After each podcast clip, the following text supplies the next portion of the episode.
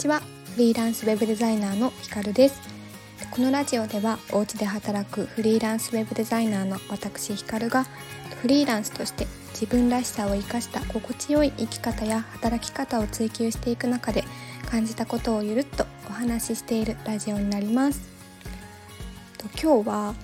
えーと、先日市中水明っていう鑑定を受けたのでそのお話をしたいなと思って収録しました。で市中水明って聞くと、まあ、占いなんですけどスピリチュアル系ですごいなんかちょっと苦手というか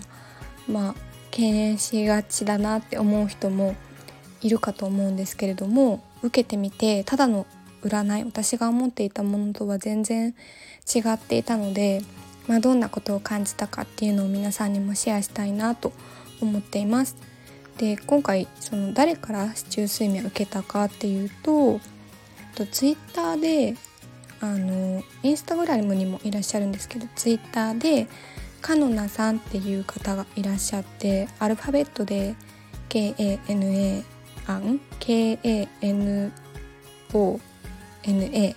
で検索すると出てくるかなって思うんですけどその方が、えーと、市中水面のコーチングっていうのを募集されていてで前からすごいその方のなんか発信とかがすごい好きで見ていたのであこの機会チャンスだなと思って応募しました。でどんどんサービスとかもパワーアップされていてで新しいサービスこの間出されてで抽選なんですけどなんと倍率が9倍とかでもうものすごい大人気な方なんですがいっぱい枠も増やされてるそうなので気になった方はあの次のタイミングとかで応募してみるといいかなと思います。めっちゃおすすめです。はい。で今回私がその市中水面のコーチングを受けて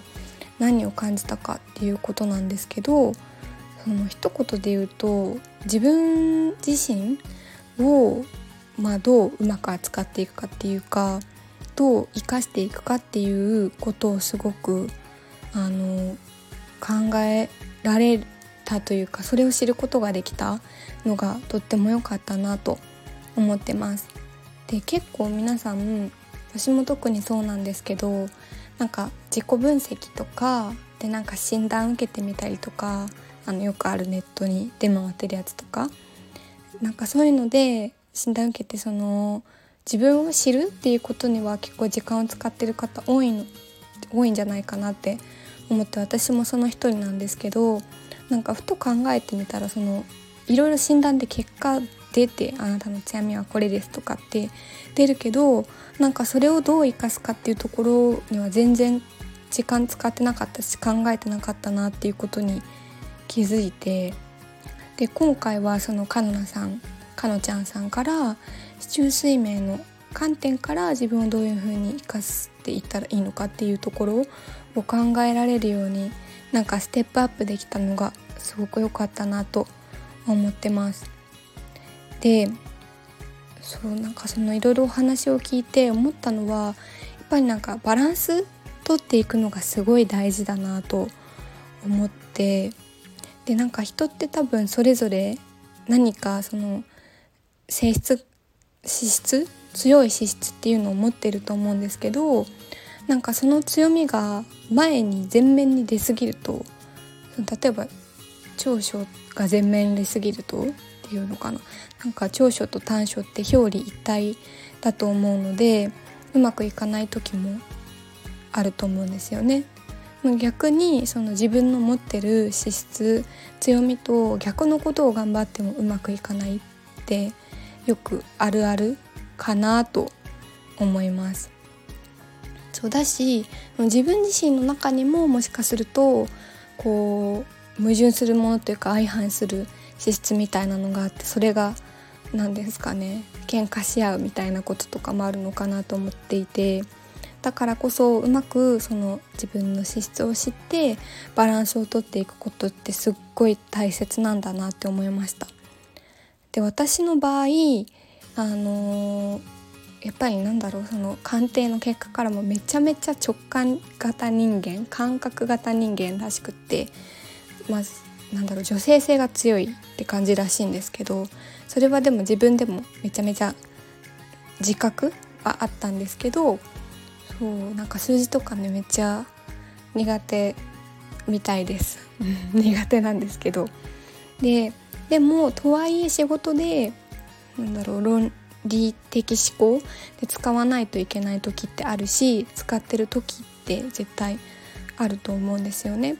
だからその直感感覚型っていうのと仕事で使う論理的思考っていうのをこううまくバランスをとっていく必要があるとのことででなんかそのためにアドバイスとしてもらったのがなんかしっかり自分の体のケアをした方がいいよっていうアドバイスをもらいました。でこれはすっごい自分の中でもびっくりして。で結構そのノートに向かって自分と向き合うとか内省するとかなんか読書して自分と向き合うとかっていうことって皆さんしてる方も多かったりとかそういうのに時間使ってる人も多いと思うんですけどなんか今まで私もその自分の体を気遣う。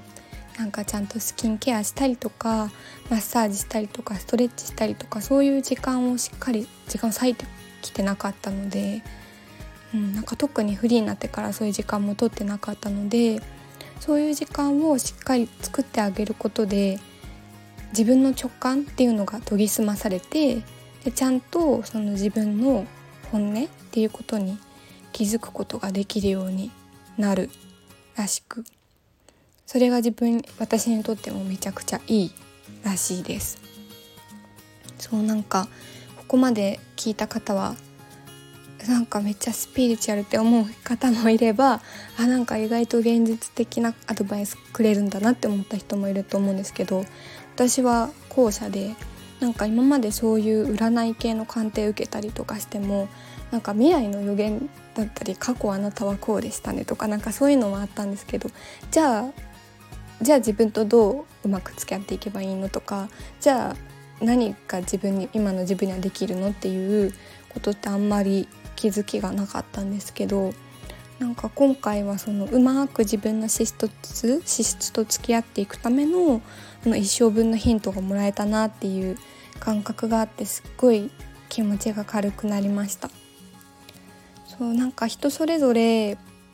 いろいろこうアドバイスもらえることってたくさんあると思うんですけど私が今回もアドバイスからあの皆さん全員に言えることってやっぱり自分の強みっていうのを、まあ、他の診断とかでもいいんですけど知った上でというか、まあ、別に診断受けなくても自分で日々行動していく中でこれって強みとか気づいたりとか自分と向き合う中で気づいたりとかしたことですねその強みを知った上でじゃあバランスがね何も考えずに行動していったらバランスが取れないって当たり前のことだと思うんですよね。なのでそのバランスをとっていくためにその自分がどんな時間を大切にしたらいいのかとかどういうふうにしたらうまくバランスを取れるのかっていうところを考えてみるっていうのが次のステップにつながるんじゃないかなと思っています。私はなので自分の感覚をしっかり大切にするためにまあちょっと毎日できてないんですけど朝朝ヨガをしたらすっごい頭すっきりしてあこういうことかってなんかをなんか気づいたんですけどなんかそういうちょっとした10分とかでできるんでねヨガとかは。そういう時間を大切にしていこうって思っています。はい。何か私のなんだろうな受けた気づきで皆さんも気づいてもらえることがあったら嬉しいです。ではまた次回も何かお話しします。シェアします。ので聞いてもらえたら嬉しいです。ではさようなら。